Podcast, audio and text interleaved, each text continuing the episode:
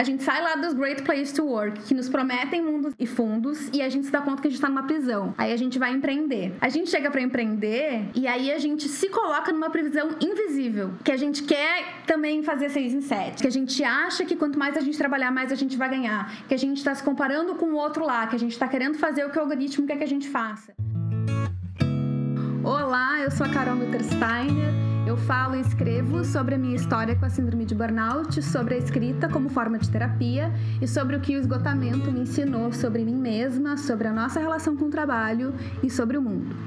Sejam bem-vindos e bem-vindas à reflexão semanal que acontece ao meio-dia 15 do Brasil e agora que a gente está em horário de verão, às 5h15 aqui do Holanda, no instagram.com.br carolmilters, que é onde está meu telefone, onde eu estou apontando, e no youtube.com.br carolrm, que é lá onde está meu laptop, onde eu estou apontando agora. Após a transmissão, a reflexão fica gravada é, e ela é convertida em áudio e ela vai lá para um podcast que se chama Vida Após a Burnout, por Carol Milters. E fica lá como podcast para você escutar. Dentro de algumas horas já entra lá. E hoje o nosso tema é responder as perguntas que vocês me mandaram e também falar sobre todas as pessoas, todos nós que estamos à beira de um, de um, burnout. Como eu já disse antes, eu não estou à beira de um burnout porque eu estive dentro de um por boa parte dos últimos anos e eu já consegui me entender como sair disso. É, e eu quero compartilhar as coisas que eu aprendi porque eu sei que muitas pessoas estão precisando disso agora. Antes de eu ir para a pergunta, eu quero ler um depoimento extra, que na verdade foi o primeiro depoimento que eu recebi na semana passada. Quem assistiu a live da semana passada, eu falei sobre as empresas que são os Great Place to Work, que recebem certificações de que são maravilhosas para trabalhar, mas que na verdade elas não necessariamente são maravilhosas. É, e aí eu vou compartilhando alguns trechos, alguns relatos. Eu recebi por texto, recebi por áudio.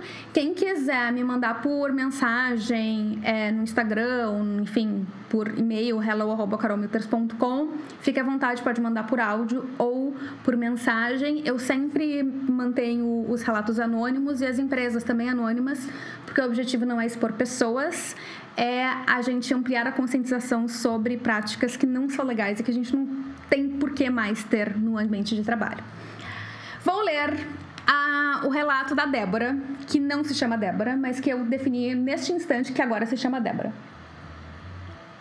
Relato, foi o primeiro relato, na verdade, que eu recebi, só que eu me perdi nas. Foram tantas histórias que eu me perdi, e justamente esse eu acabei deixando para trás, então estamos aqui reiterando.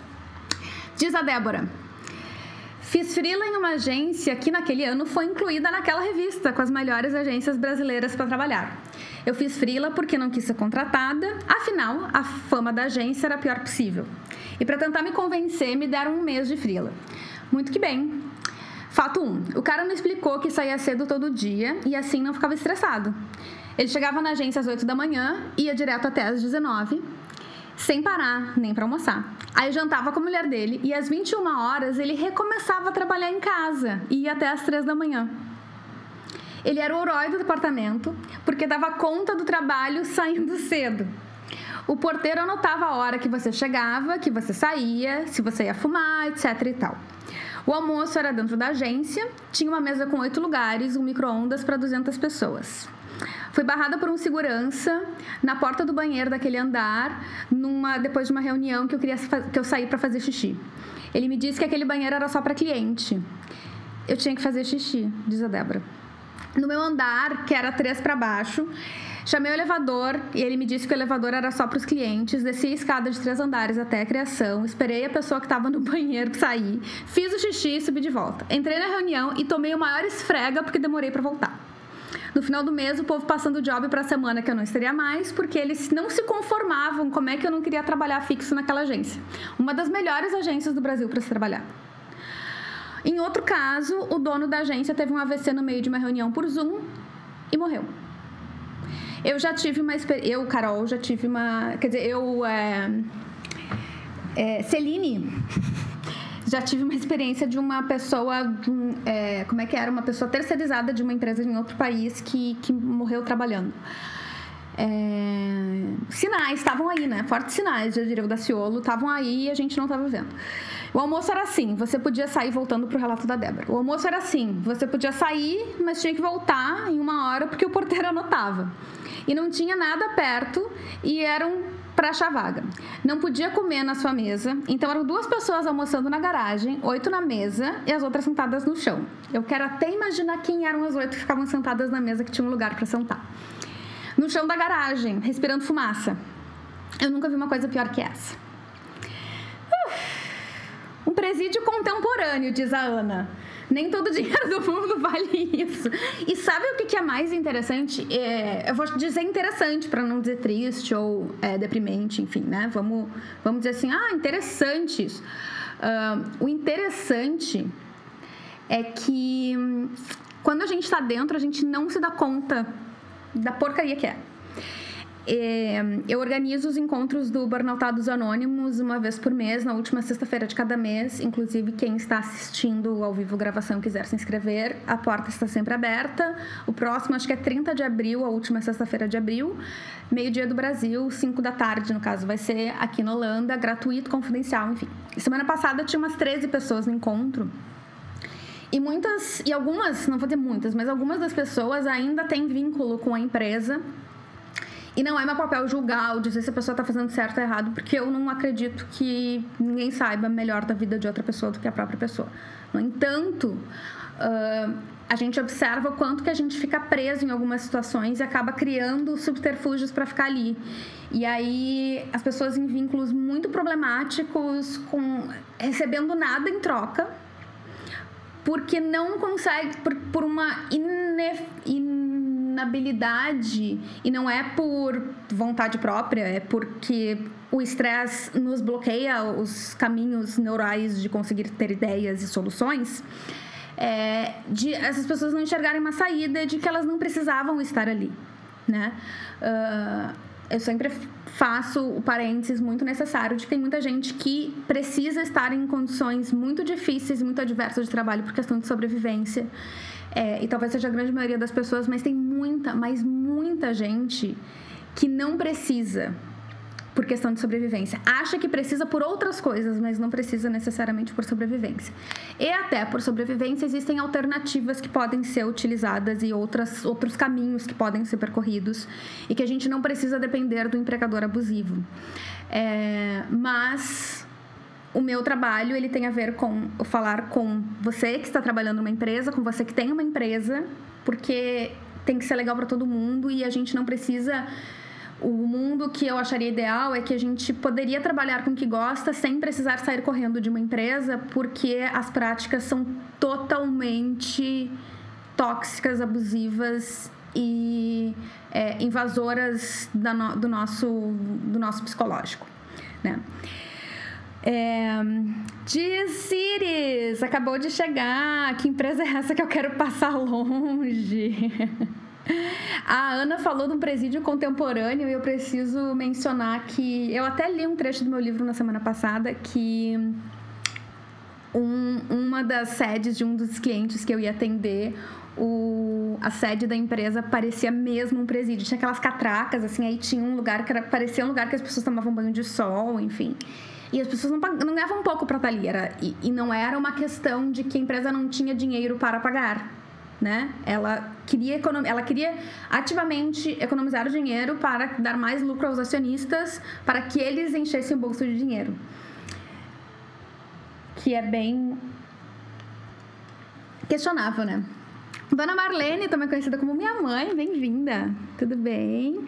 A gente acaba se tornando, a Iris fala ali, se tornar refendador, a gente acaba se tornando refendador porque por mais que doa, e eu falo isso por experiência pessoal, por mais que doa, é conhecido. E o nosso sistema nervoso, ele não tá afim de coisas novas, ele não tá afim de novidade, ele tá afim de, do que ele já conhece. Por isso que, entre outros motivos, vários motivos que tá todo mundo perdendo a cabeça nesse momento, é porque é um momento muito novo e a gente não estava acostumado para isso, a gente não estava preparado para enfrentar o que a gente está enfrentando. Então, isso exige muito do nosso equipamento emocional. O André diz: Eu sempre tive livre-arbítrio sobre as minhas escolhas profissionais, mas hoje estou pagando um preço salgado. Conte mais sobre isso, André. Eu conheço, o André é escritor também, gente. André Inclusive, a prima dele, que é a Karine, mora aqui na Holanda também. A história com o André é de filme, assim. Eu encontrei ele lá em Porto Alegre na última vez que eu fui para Porto Alegre. Estou muito feliz que ele está aqui assistindo. Primeira pergunta da Ana, que eu acho que está aqui, é: Como lidar com a autoestima depois da burnout? Como voltar a me sentir atraente? Eu achei interessante porque ela, ela colocou na caixinha lá dos meus stories do Instagram, que eu coloco de vez em quando. E eu vi, eu vi só a primeira parte da pergunta e eu achei que é autoestima profissional. Aí ela falou como voltar a me sentir atraente. Eu fiquei, nossa, mas eu não, eu não, sei se eu tinha pensado nisso. E aí eu vou ir meio que refletindo enquanto eu vou falando aqui.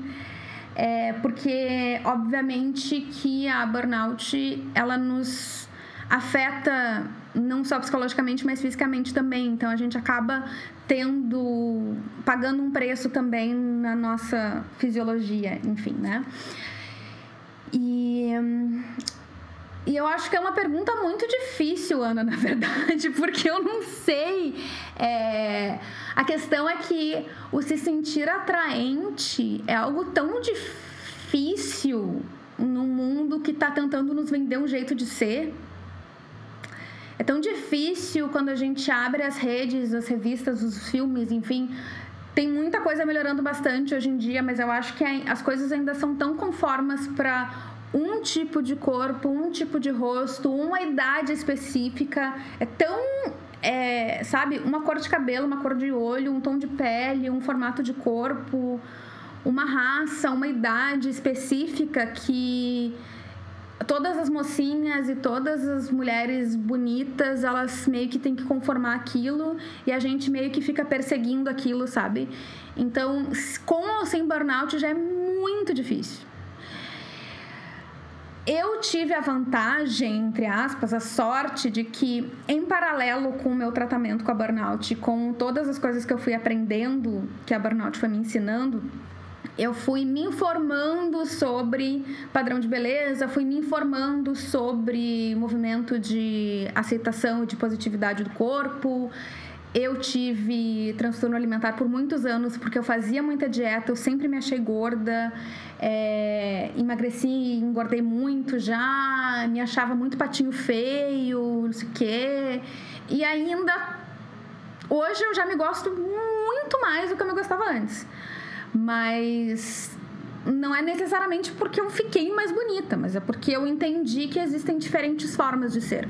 Então eu acho que o, o um caminho para isso, de novo, com o Sei Burnout, é tu também te expor a diferentes belezas e conseguir enxergar que não necessariamente porque é, tu não te acha atraente é porque tu não é, mas na verdade talvez isso tenha a ver com uma expectativa que tu criou sobre o que é atraente.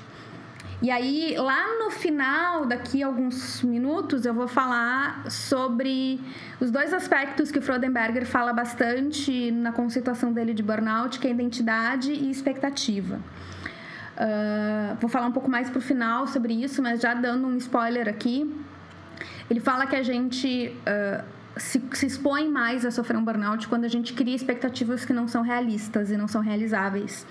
E aí a nossa expectativa em relação ao nosso corpo é uma delas. A nossa expectativa em relação a sucesso, em relação à produtividade, em relação a dinheiro, em relação a relacionamento, a gente é bombardeado pela sociedade do desempenho, que é essa sociedade extremamente positiva, de positividade tóxica, de que se você quer, você pode, e se você não tem é porque você é um merda que não conseguiu, é vontade faltou vontade só. Então, a gente tem esse, esse arsenal de coisas que está na nossa volta dizendo que a gente pode ser tudo, que a gente pode rejuvenescer até mesmo partes íntimas e que a gente pode ter uma, uma barriga negativa ou não sei o quê, ou ficar milionário em não sei quanto tempo, e receber cinco, seis dígitos por mês. E a realidade ela é muito distante disso e ela é muito mais caótica do que isso. E aí quando a gente não consegue encontrar essa expectativa, a gente desaba, porque a gente se mata e a gente se arrebenta atrás disso. E a gente se dá conta que não vai dar. Então, talvez a tua questão com a autoestima seja também uma questão de expectativa, que é o quem que tu espera ser e te acostumar. Eu conheço a Ana que mandou essa mensagem, eu acho ela linda. Te acho linda, Ana. Sabe assim? Vamos te ajeita. te ajeita essas tuas expectativas do que, que tu, de como é que tu como é que tu não te sentiria atraente sendo quem tu é. é. me ajuda muito ver pessoas diferentes, ver perfis diferentes, diferentes assim de cor, de cabelo, de tamanho, de tudo. Me ajuda muito a entender que ali dentro eu posso habitar também, que tem um lugar para mim, que não é só a loira de olho azul, de cintura fina, de um metro não sei quanto lá de altura, de salto fino e babá, que é aquele imaginário que a gente criou. Não é isso, é muito mais do que isso. Para quem tá entrando agora, eu tô, tô respondendo a pergunta da Ana, que ela fala sobre lidar com a autoestima depois da burnout, como se sentir atraente. É, deixa eu ver aqui o que, que a gente tem de, de comentários. Estou numa desconstrução. Corta! Estou numa desconstrução da vaidade excessiva. Isso deu mega na cara com a burnout. É, Ana, nossa, muito. Eu. Olha, que, olha que interessante. Eu tive compulsão alimentar durante todo o tempo que eu morei no Brasil, que foram 31 anos. Não, 29 anos que eu morei no Brasil. E eu vim pra cá um pouquinho antes de fazer 30. Tudo bem que eu tive um burnout aqui, né? Que não é assim, tipo, ah, troquei, não resolvi minha vida. Mas eu me senti tão mais tranquila aqui, em termos com a minha aparência, porque no Brasil eu sempre me achei gorda. Eu sempre achei que eu não estava adequada, que eu era muito grande, que a minha cara, que eu isso, que aquilo, que aquilo outro. Aqui na Holanda eu parei de sentir isso, não porque as mulheres são diferentes, mas porque eu tinha a sensação de que, como ninguém me conhecia, é, as pessoas não tinham expectativa sobre mim. Então o que tá aparecendo aqui tá bom, entendeu? E a partir disso eu parei de me pesar e eu parei de ter compulsão alimentar, porque eu, eu fiz terapia há muito tempo, eu tava com medicação, tem vários outros motivos, tá? Mas o fato de eu ter me distanciado e aí, o fato de eu estar na Holanda ajuda eu te falar isso, porque assim, a obsessão por imagem que a gente tem no Brasil é algo surreal. Surreal. Aqui é outro extremo que, assim, é... fazer unha não existe, entendeu? É, eu já acho que cada um tenha. É, eu acho que às vezes aqui quem se arruma acaba sendo meio que tipo, ah, por que você tá te arrumando tanto, sabe? Acaba sendo o oposto.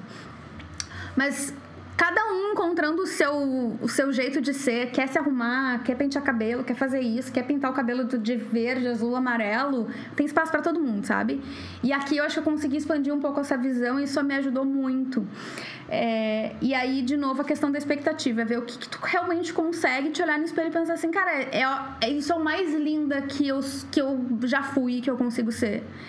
Uh, minha mãe, que tá aí na live, ela fala sempre que a gente tá juntas, ela fica tirando mil fotos minhas, porque ela disse que ela não tirava foto dela quando ela era jovem, jovem.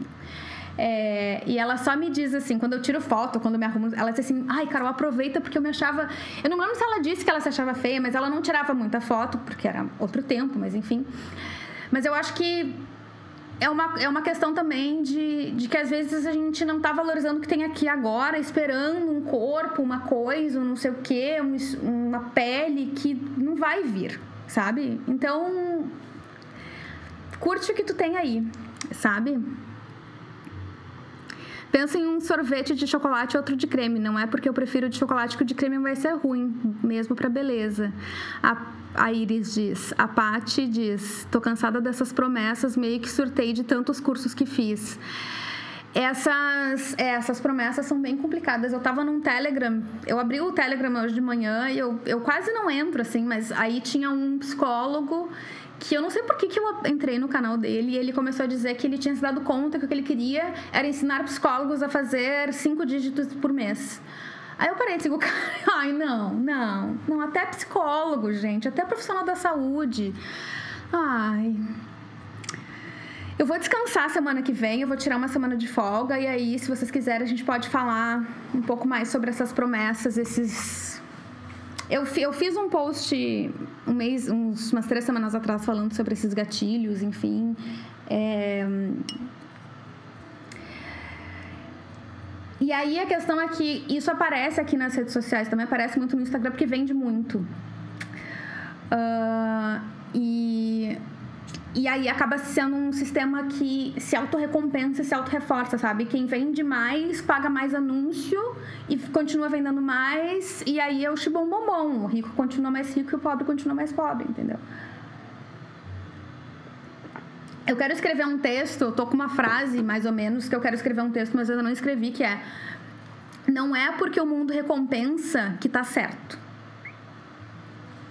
Fique com esse pensamento aí. Eu vou escrever um texto um dia, vou postar, mas eu tenho. De vez em quando me vem essa, esse, essa ideia, esse pensamento. assim. Não é porque o mundo recompensa que tá certo. Uma coisa é uma coisa, outra coisa é outra coisa. Você voltou a trabalhar na mesma área pós-burnout? Pergunta a outra Ana. Não é a mesma Ana, mas é outra Ana. Ela pergunta se eu trabalho na mesma área ou se eu voltaria. Essa é uma pergunta muito boa, por quê? Tem uma psicóloga que chama Katie Morton. Ela faz, ela produz muito conteúdo para YouTube falando sobre saúde mental, falando sobre diagnósticos e diferentes distúrbios, enfim. Ela é muito boa. E ela fez uma série ano passado ou retrasado sobre burnout, porque muitos youtubers começaram a abrir é, e compartilhar que estavam passando por um burnout. Por quê? Ser criador de conteúdo Aí eu vou entrar numa outra live, gente.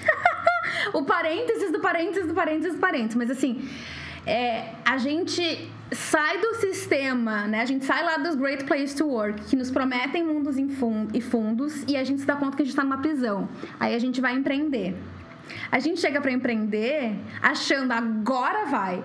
E aí a gente se coloca numa prisão invisível que a gente quer também fazer seis em sete, que a gente quer é, fazer mais e mais e mais, que a gente acha que quanto mais a gente trabalhar, mais a gente vai ganhar, que a gente está se comparando com o outro lá, que a gente está querendo fazer o que o algoritmo quer que a gente faça. A gente acaba virando funcionário dos donos dos aplicativos que a gente usa, dos, dos programas que a gente usa, das estratégias que a gente usa para marca e para enfim sem receber FGTS, sem receber 13 terceiro, férias, licença saúde, licença maternidade, nem nada. Então, o que está começando a acontecer é os youtubers americanos ano passado retrasado teve uma onda de youtubers que começou a postar vídeos dizendo cara eu tô com burnout é, eu entrei num ritmo louco de fazer vídeo. O o como é que eu não sei se é Fernando ou Felipe? Felipe Castanhari. O Castanhari que eu acho maravilhoso ele já falou que ele já teve é, e que ele já teve muito mal por causa disso o Cauê Moura também já falou sobre isso são dois youtubers homens né que não necessariamente ficam falando muito sobre sentimento, mas eles já se abriram, já falaram sobre isso. Porque tu acaba entrando nessa roda do hamster e se a gente não se dá conta, a gente acaba sendo engolido por outro sistema. Por que, eu comecei a falar sobre isso, Brasil?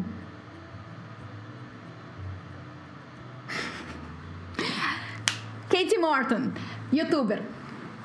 Ela fez uma série sobre a síndrome de burnout porque muitos youtubers, agora está fazendo sentido o que eu estava falando, muitos youtubers estão dizendo que estão passando pelo burnout, então o YouTube contratou a Kate Morton e disse: Você vai fazer uma série, a gente vai te pagar para você falar sobre burnout, para os creators entenderem o que fazer para prevenir.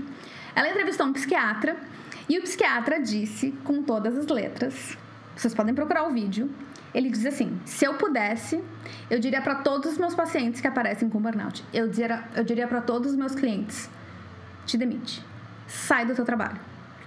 Tu não necessariamente precisa mudar de carreira ou mudar de área, mas tu precisa mudar de ambiente.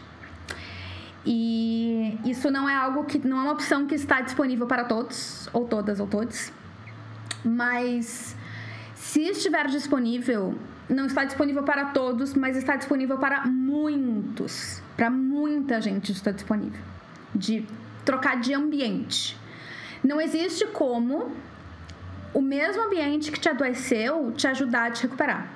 É muito difícil. A não ser que, claramente, a gestão, a alta diretoria, as pessoas que decidem na empresa, cheguem para ti e te digam: a gente reconhece que a gente é parte do problema e a gente vai te ajudar a resolver e a gente vai fazer a nossa parte. A não ser que isso aconteça, o que pode acontecer, é exceção e não é regra, mas pode acontecer. A não ser que isso aconteça, vai te trazer muito mais incômodo, sofrimento e a coisa só vai piorar. Dito isso, tem muita gente que sai e muda de carreira completamente. Eu era publicitária, marqueteira, CRMera, tecnóloga, bababá. E hoje eu sou escritora, criadora de conteúdo, sei lá, youtuber, não, não sei. É, eu uso, eu uso algumas, muitas das ferramentas que eu, que eu tinha no meu trabalho, algumas das rotinas, algumas coisas eu uso. Eu não tenho cliente. Isso faz uma baita de uma diferença que você não faz nem ideia o que é a pessoa não ter um cliente, assim, específico, né? Uh, isso era uma coisa que me estressava muito em relação com o cliente. É, então tem muita, muita coisa que é muito diferente, tem, alguma, tem algumas coisas que eu consigo aproveitar. A questão é tu entender, tu fazer uma fundação. É que nem tu vai construir um prédio, tu fazer a fundação, é tu entender. O que, que realmente faz sentido para ti, o que, que é importante para ti, quais são os teus valores, qual é a tua ética de trabalho, é, qual o teu propósito. Eu sei que um batido pra caramba isso, mas é algo que é não é tão complexo e não é tão privilegiado pensar em propósito, é bem importante, qual o sentido do, do que tu quer colocar no trabalho? É, no que, que tu é bom e o que, que o mercado está disposto a pagar. E a partir daí, tu ir sondando quais são as possibilidades. E aí tu pensar, que formato de trabalho que funciona para mim? Eu, por exemplo, eu não consigo mais trabalhar em escritório ou trabalhar numa empresa que fornece serviço para clientes, por exemplo, é, no escritório 40 horas por, por semana. Não dá. Já entendi que não dá. Pode ser que daqui a 10 anos eu retome, mas assim, pelos próximos anos isso não vai rolar comigo, porque eu já tentei, não deu. Então eu fui meio que fazendo o tipo de trabalho que fazia sentido para mim. Não é fácil, porque quando já se sabe exatamente que modelo que a gente tem que conformar, é ruim porque a gente tem que conformar aquilo e não fazer o que quer, mas ao mesmo tempo a gente não precisa pensar, né? E aí tu ir criando a partir do zero é mais complexo, mas rola se eu voltaria, e a outra pergunta é se eu voltaria para a área. Eu não voltaria para a área exatamente do que eu estava fazendo, porque eu estava numa empresa que ficou muito grande, que estava prestando serviço para empresas muito grandes. E quando as empresas elas se tornam muito grandes, elas se tornam elefantes transatlânticos, elas se tornam o Evergreen. Evergreen não, Ever, Evergreen empresa dele, Evergiven. Por que botar um nome tão parecido, né? Elas se tornam aquele, aquele troço que para fazer, para dar um tiltzinho aqui, ó, dois graus, precisa vir uma escavadeira, uma equipe de holandeses e demora 10 dias e o mundo inteiro tá olhando para ver para onde é que vai. Qualquer pessoa ou empresa que se torna gigante tem muito menos liberdade. E aí são as, as trocas que tu tem que fazer. Tu tem, tu, tu tem mais liberdade financeira, mas tu tem menos liberdade moral ética ou de escolha ou criativa, enfim. E aí tu vai escolhendo o que, que vai fazer sentido para ti. É... E no meu caso também, eu trabalhava para empresas. Uh, tinham várias verticais, mas era basicamente empresas de e-commerce que nada mais é do que ficar vendendo televisão e, e estimulando o consumo obsessivo compulsivo. Então eu tava estimulando que pessoas consumissem mais ainda. E não é algo que está dentro dos meus valores. Eu trabalharia com a ferramenta. Não sei, não, não trabalharia, porque eu cheguei a trabalhar aqui com a Philips, que é uma empresa com a parte de healthcare da Philips, que é uh, que eles desenvolvem equipamentos para hospital e tal. Então, assim, tinha um super impacto positivo o que eu fazia, mas ainda assim a ferramenta. Ai, já deu. já deu o que tinha que dar, sabe? E tudo bem.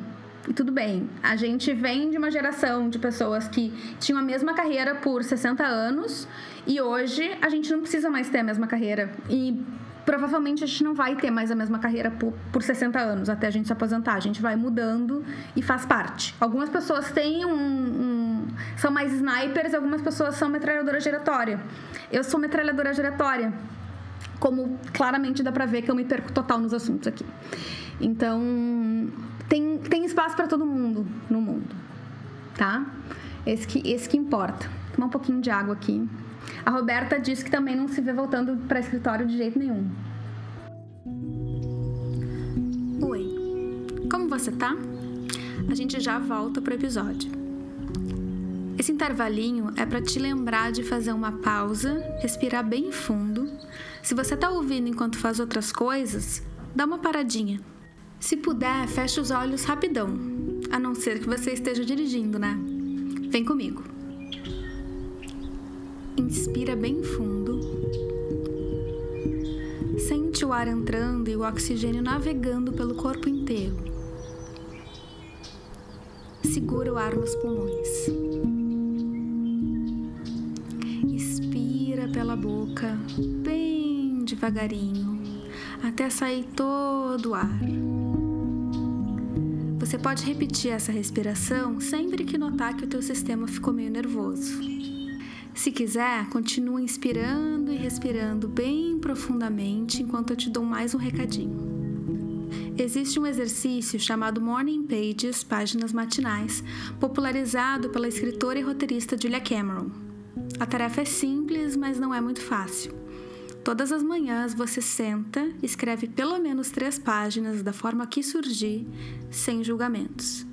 Sentar para escrever todas as manhãs ok, várias manhãs, durante os dias mais sombrios do meu quadro de burnout e depressão, me transformou.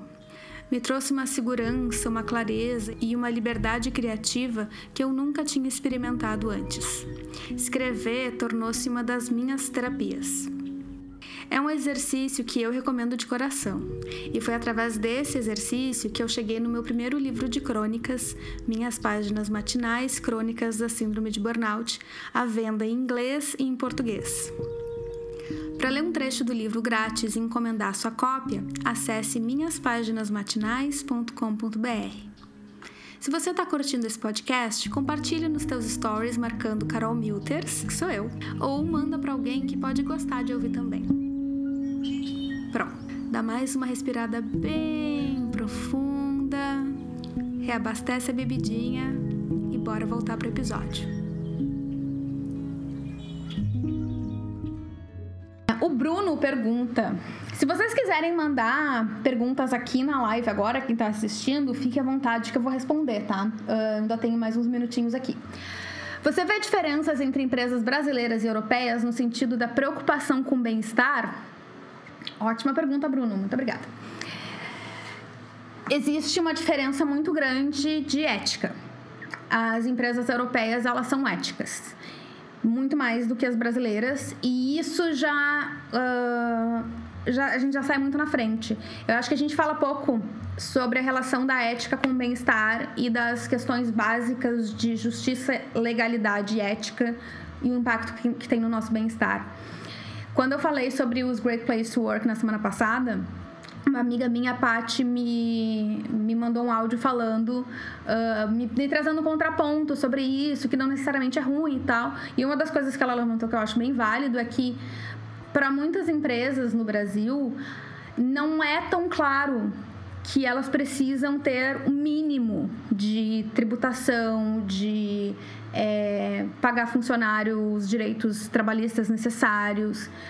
Não existe uma conscientização no Brasil do mínimo necessário, que é pagar o que as pessoas precisam receber, que é fazer as coisas do jeito correto, que é não furar fila, que é, né, se te cobraram isso, tu paga isso no dia. Esse tipo de coisa, né?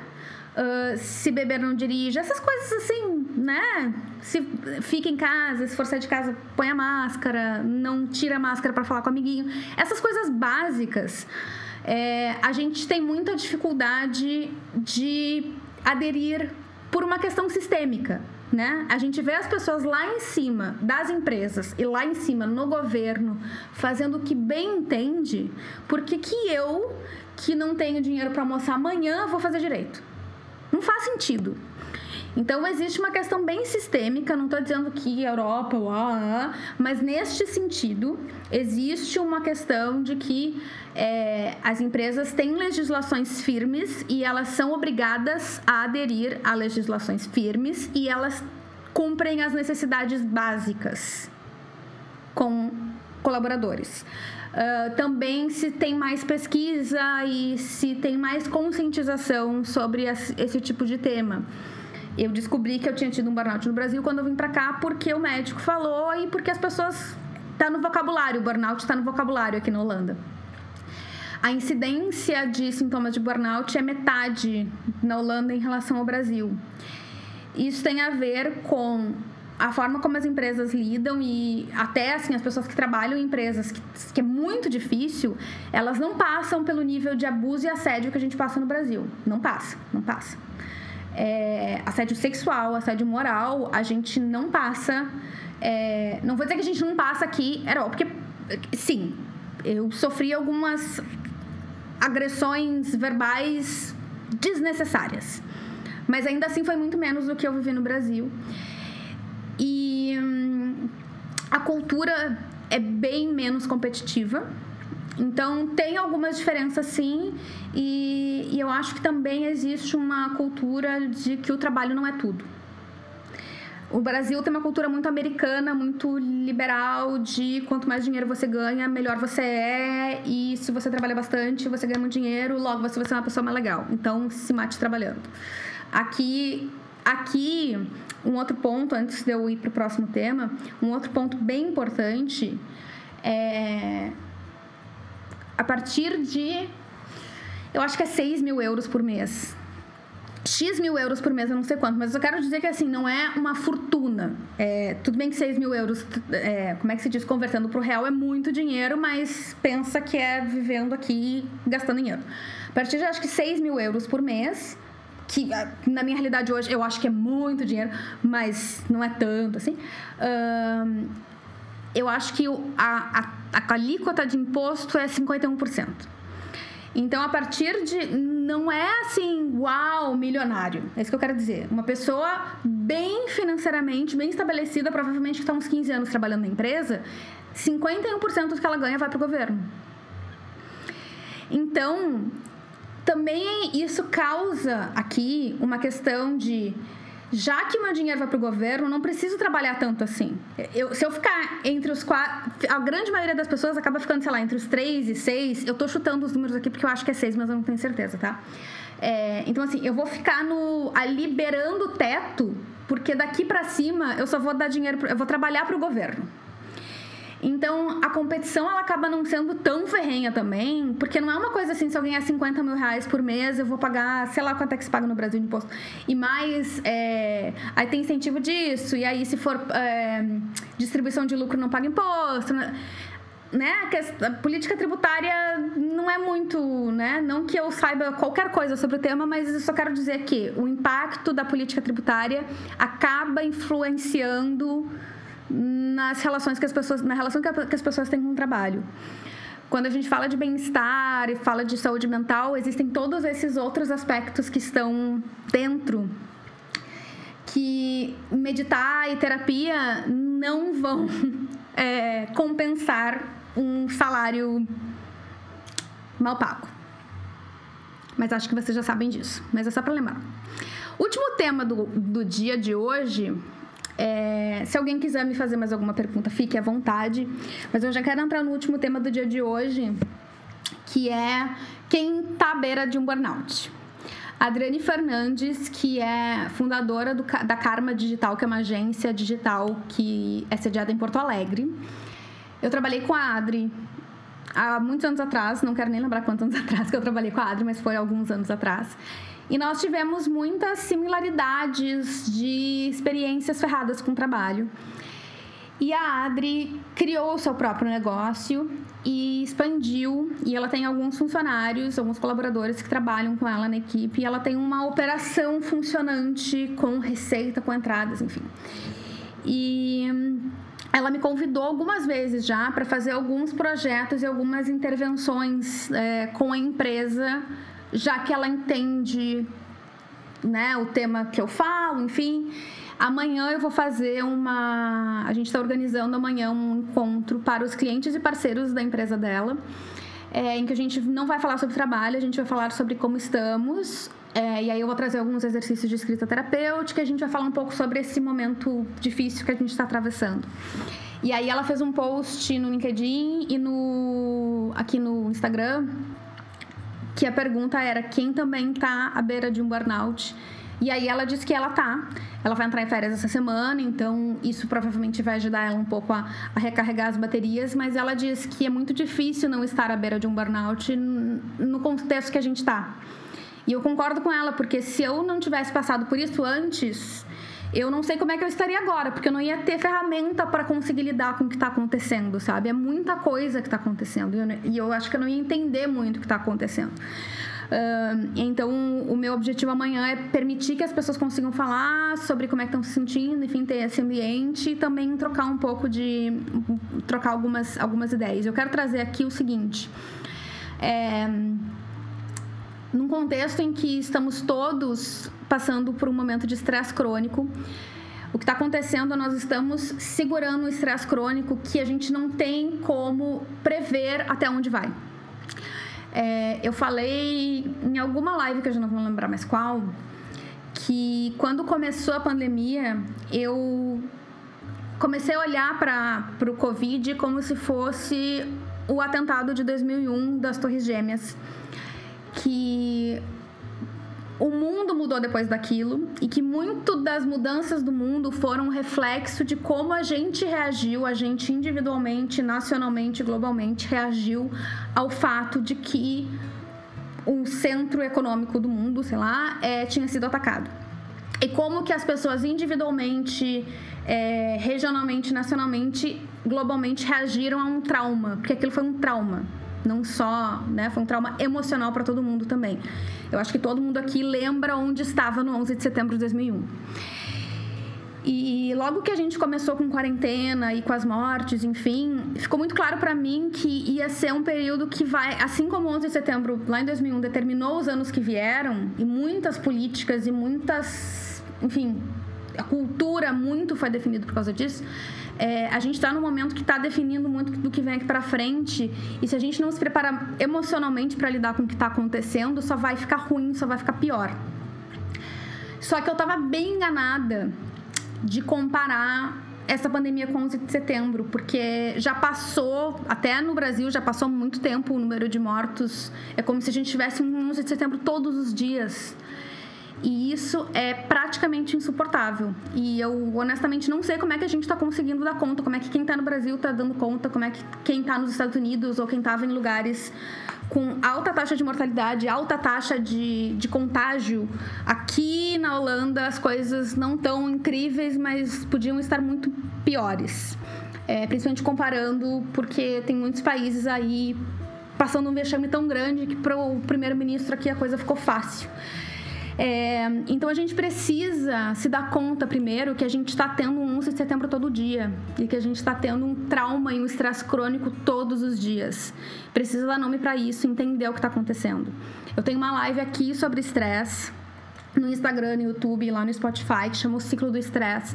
Eu explico como o estresse funciona e por qual é a diferença do estresse agudo do estresse crônico, porque que é danoso a gente se manter estressado, ao invés da gente ter um pico de estresse e resolver, a gente manter o nível de estresse lá em cima.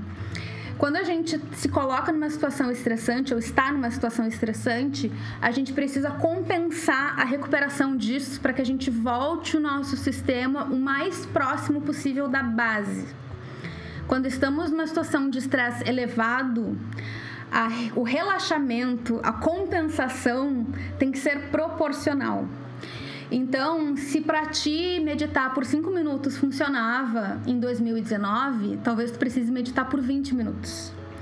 É, eu decidi trabalhar sete semanas e descansar uma, sabendo que talvez a minha receita não vai ser a mesma do que se eu trabalhasse direto, enfim, mas eu sei que se eu não parar, eu vou pifar. Então eu prefiro parar antes de pifar e apostar e, enfim, sacrificar, mas pelo que eu já vejo, eu não sacrifico nada porque eu acabo pensando melhor trabalhando melhor e gerando mais receita no, no longo prazo. É, isso permite que eu tenha esse, esse espaço para conseguir lidar com o que está acontecendo e conseguir me dar esse tempo de sair das redes, de sair do trabalho, de olhar para outras áreas da minha vida. Porque aqui, hoje, 2021, a gente virou trabalhar e consumir. Só. A gente virou o sonho do capitalismo tardio. Tomar mais um café gelado. A gente só sabe trabalhar e consumir. A gente ou tá trabalhando ou tá comprando. Trabalhando, comprando, trabalhando, comprando. Instagram, rede social. E é muito urgente que a gente consiga desenvolver as nossas outras dimensões de pessoa. Então tem gente. A, a coisa que a gente, a gente tira sarro de quem faz pão, essas coisas. Isso é saudável, isso é importante. Sabe? É a gente se entender como outra coisa além do, do, nosso job description é a gente se entender como outra coisa além de uma pessoa que fica comprando roupa, ou comprando isso, ou comprando aquilo.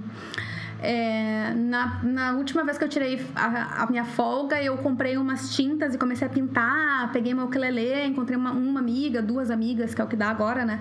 Um, e eu ainda não sei o que eu vou fazer na semana que vem, ainda não me organizei. Mas dei um jeito na casa. E aí também vi que se eu tô trabalhando, eu não penso na casa direito. Então eu preciso parar de trabalhar para pensar em mim, e na casa, e na relação, e nas pessoas. Então, eu convido quem puder, talvez nem todo mundo possa, mas muita gente possa parar. E aí tem muita gente que tá deixando de tirar férias, deixando -se de, de, de, dar, de se dar uma folga, porque não vai viajar, porque não vai encontrar pessoas, porque... Mas essa não é a única coisa que a gente faz com uma folga. Se, e se tu só sabe viajar ou trabalhar, talvez seja uma oportunidade, e eu sei porque eu sou essa pessoa, só sei viajar em show e trabalhar. Esse momento também é uma oportunidade para a gente descobrir outras coisas. Pintar alguma coisa, desenhar alguma coisa, fazer capoeira, Tai Chi Chuan, que a Jennifer falou semana passada, entendeu? E a gente vai.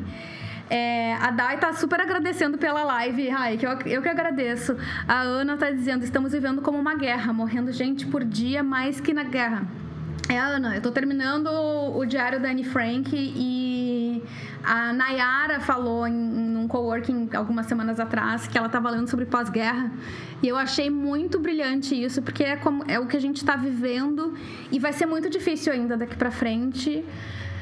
Mas se a gente chegou até aqui, a gente tem capacidade de sobra para seguir adiante. Então, conviver com o estresse é a gente conseguir recuperar. Então, lista, fica aqui um exercício, uma sugestão. Lista quais são as tuas fontes de recuperação de estresse. Eu tenho uma live com a Juliana Moreira, que é doutora em psicologia, aqui no meu perfil. Eu acho que tá no YouTube também. Não, acho que não tá no YouTube, mas tá no Instagram e tá no Spotify, tá como podcast. E ela é maravilhosa e ela tem esse exercício de tu fazer uma lista das tuas fontes de recuperação do estresse. Bomba nelas, entendeu? É banheira, escalda-pés, é massagem, é musiquinha calma, é flautinha boliviana, vai, peruana, não sei. Vai, sem medo de ser feliz. É música alta, é dançar pela casa. Vai, tu precisa disso. A gente tá no estresse elevado, a recuperação tem que ser elevada. Outro ponto. É, estamos passando por um momento de World Trade Center, um por dia, lutos coletivos todos os dias. Eu tenho uma live sobre luto, eu fiz uma oficina de escrita sobre luto. Tem muito conteúdo no meu perfil do Instagram e lá no meu site sobre isso. Te convido também a ler mais sobre isso e, e, e, e descobrir um pouco mais sobre esse assunto. É muito importante saber que isso também está acontecendo. Por fim, tem uma, um post do Jean Felipe, acho que é Jean Felipe Rosier. É Rosier o cantor, é outro. Ele era da, ele é da Perestroika. Uh, e ele fez um post no LinkedIn falando sobre burnout e fazendo uma analogia um copo de água. Então, assim, a gente tem o copo da água aqui, né? E aí o copo vai enchendo. Aí vai enchendo, enchendo, enchendo, enchendo, enchendo, enchendo, enchendo, enchendo, enchendo, enchendo, enchendo, enchendo. E aí um dia, em algum momento, eu não vou fazer isso agora porque eu não quero fazer lambança, mas em algum momento o copo transborda. E o burnout é quando a gente está com estresse no nível que a gente não tem mais como aguentar. E aí transborda. E eu acho que foi uma, uma metáfora muito feliz, que ele, ele, ele chegou a, a, comentar a referência, mas eu não me lembro de onde que ele tirou. Só que ele, ele uh, numa intenção muito boa, e eu cheguei a comentar isso no post dele, ele fala sobre buscar formas de aumentar o copo. Só que eu acho que não é só sobre isso. A gente fica tentando aumentar o copo. Só que daqui a pouco tu tá com um balde e, não, e o nosso corpo ele é limitado, não adianta. A gente tem uma capacidade limitada de é, estresse para receber. A gente não tem como receber estresse infinito. A gente pode aumentar um pouco. Então, assim, eu costumava tomar água nesse copo aqui. E agora eu estou tomando nesse, porque cabe mais água. Ó, aumentou bastante. Mas mais do que isso aqui, eu vou estar tomando num balde. Não é mais um copo. Então, sabe, o que eu preciso fazer é regular quanta água eu tenho nesse copo e regular quantas vezes eu vou esvaziar este copo. E isso que é importante. É tu conseguir entender e tu conseguir ter autoconsciência de quando o teu copo tá cheio, tu esvaziar esse copo, que são as práticas de recuperação do estresse. Esvaziar o copo, cuidar para ele não encher. Se alguém estiver enchendo o teu copo, tu manda tomar no si. Com todas as letras, que eu não vou dizer. Mas manda merda se alguém estiver enchendo o teu copo faz bem. Talvez tu não precise mandar pessoalmente pra pessoa, entendeu? Manda em pensamento, escreve, sabe? Assim, talvez não seja muito legal. Mas assim, é, manda, sabe? Esvazie com regularidade e não tente, não fica sempre até aqui de água. Não fica sempre no limite. Te permite entender, ah, essa quantidade é boa para mim, então eu vou continuar aqui e esvazia com regularidade, como eu já disse. Última coisa. Uh, eu falei lá no início sobre os dois conceitos do Freudenberger, quando ele fala sobre o burnout. Ele fala que tem muito a ver com a nossa identidade, com o senso de identidade e com expectativas. O que, que ele quer dizer com isso? Quando existe uma dissociação da identidade e das expectativas, o nosso corpo adoece. Quando a gente tem uma. Quando a gente vive numa situação que a gente sente que a gente precisa ser outra pessoa, eu preciso ser outra pessoa para dar conta dessa situação. É, eu preciso me comportar de outro jeito, eu preciso me vestir de outro jeito, eu preciso falar de outro jeito, porque senão ninguém vai me respeitar nesse lugar. E a expectativa? Eu quero fazer seis em sete, eu quero é, dar xizinho em todos os meus estudos dessa semana. Eu quero cozinhar, lavar, passar, trabalhar, criar filho, fazer homeschooling e malhar e, e, e skincare e, e não sei o quê. Essas duas coisas, se a gente tiver dissociado da realidade, a gente vai adoecer. Tira e queda. Então, identidade primeiro. Saber quem tu é e ser isso entender o que, que tu valoriza, quais são as tuas forças, quais são os teus talentos, é, quais são os teus valores essenciais, o que, que tu realmente valoriza na vida e o que, que pode se explodir que tu não tá nem aí. Recomendo o livro A Sutil Arte de Ligar o Foda-se, ele é muito bom para isso, do Mark Manson. E expectativa. Criar expectativas realistas eu sempre fico aquém da minha lista de to-dos. Eu tenho uma reunião daqui a nove minutos, eu tô devendo coisa. Paciência. Sabe? É um trabalho de a gente indo assim, tal. Quanto que eu consigo me comprometer, o quanto que eu consigo entregar, é, o quanto eu consigo esperar e versus o quanto eu consigo realizar. Eu não posso ficar esperando aqui se eu consigo realizar aqui. Eu vou ficar. Essa, esse gap aqui é sofrimento. Então vamos e aí, ao invés da, da, coisa de querer aumentar o copo, ah, não, mas eu preciso entregar mais, eu preciso entregar mais. Preciso... Cara, baixa isso aqui pro nível real. E aí, o que vai acontecer é, se eu baixar a expectativa pro mínimo necessário, isso aqui é alegria. E isso aqui é sofrimento. Vou fazer um gráfico disso, inclusive, fazer um infográfico. O que vocês acham? É, então, assim, baixa a bolinha da expectativa, não tenta resolver o mundo, sabe? Quando a gente tenta resolver o mundo, abraçar o mundo, sendo alguém que a gente não é, dá com a cara na parede, quebra o vidro, quebra a cara, quebra o nariz, quebra o óculos. Não recomendo, já passei por isso. Não digo quebrar óculos, mas o resto já. Então, com isso, eu fico por aqui. É... O Carlos, gente! Carlos Gressler Filho. Gente, Carlos, conheço Carlos há 13 anos já. Ele tá lá no YouTube dizendo assim: Obrigado por tudo que tu tem feito, Carol. Teu livro é maravilhoso. Falou muito. Gente, Carlos, primeiro emprego, fatídica, fatídico burnout. Trabalhei com Carlos. Teu livro é maravilhoso. Falou muito comigo e falando sobre números, são 15 aviões da TAM caindo por dia. 15 aviões da TAM caindo por dia. Obrigado, Carlos. Como diz o Raulzito, não seja besta de tirar a onda de herói. Ganhei dia de ver o Carlos na, na live saber que lê meu livro. Ai, gente, é muito da hora viver, entendeu? Vamos, vamos, vamos atrás das coisas que fazem sentido que vai dar bom. Vou descansar na semana que vem. Nos próximos dias ainda vou estar por aqui um pouquinho. Semana que vem não tem live. Semana que vem provavelmente não tem post, porque sempre que eu tiro uma folga, eu também recomendo que vocês tirem uma folga de mim, porque eu sei como é que é acompanhar a gente que cria conteúdo. Tem uma hora que a gente enche o saco de eu ver a cara da pessoa. Então eu também dou uma folga de mim para vocês. E na outra semana a gente volta. Amanhã eu tenho uma live com o Instituto Bem do Estar, que faz um trabalho maravilhoso de saúde mental. Amanhã eu vou falar sobre burnout, então estarei aqui, na verdade. Tem mais uma live ainda, mas não é eu, Carol, uh, sozinha.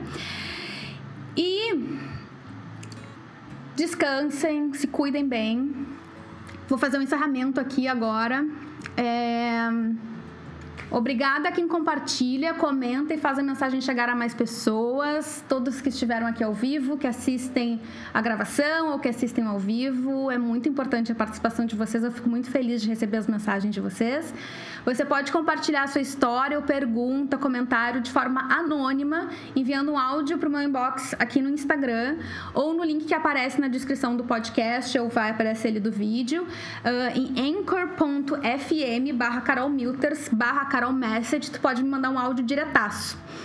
Na última sexta-feira de cada mês, eu facilito um encontro online gratuito e confidencial em grupo com pessoas com a síndrome de burnout. O último foi sexta passada e foi lindo, incrível, maravilhoso, quase três horas de encontro. Eu marco duas horas, mas a gente sempre dá uma esticadinha, porque normalmente é muita mulher e a gente não para de falar. Para participar do próximo encontro, acesse carolmilters.com.br Anônimos. A produção desse conteúdo é mantida pelos leitores e leitoras que compram o meu livro, Minhas Páginas Matinais, Crônicas da Síndrome de Burnout, que a minha assessora Aline já colocou a URL ali nos comentários. Esse livro já foi vendido em mais de 10 países, já está à venda em formatos impresso e digital, com entrega em todo o Brasil, pelo Clube dos Autores e no mundo inteiro pela Amazon pelos alunos e alunas das minhas oficinas de escrita terapêutica e pelos clientes e parceiros, como a Adri do nosso Karma, é, com quem eu realizo mentorias e projetos de cultivo ao bem-estar na relação com o trabalho. Meu muitíssimo obrigada a quem vem me apoiando de tantas formas em tantos cantos desse mundo. YouTube, obrigada. Instagram, muito obrigada. Vejo vocês na próxima. Se cuidem muito bem e tchau! Você gostou do que ouviu, deixe um review desse podcast na sua plataforma de preferência e o compartilhe na sua rede para que esse conteúdo chegue em mais pessoas. Você pode assistir às transmissões ao vivo diretamente no Instagram e no YouTube. No Instagram você procura por Carol Milters e no YouTube é youtube.com/carolrm de Miltersteiner. Esse podcast é produzido e apresentado por essa que vos fala, Carol Miltersteiner. A trilha do nosso podcast conta com composições do Ketsia e do Chad Crouch. No site carolmilters.com você pode ler os meus artigos, textos e ficar por dentro dos eventos que eu organizo. Obrigada por ouvir, te espero para o próximo. Cuide-se bem e aproveite o teu dia.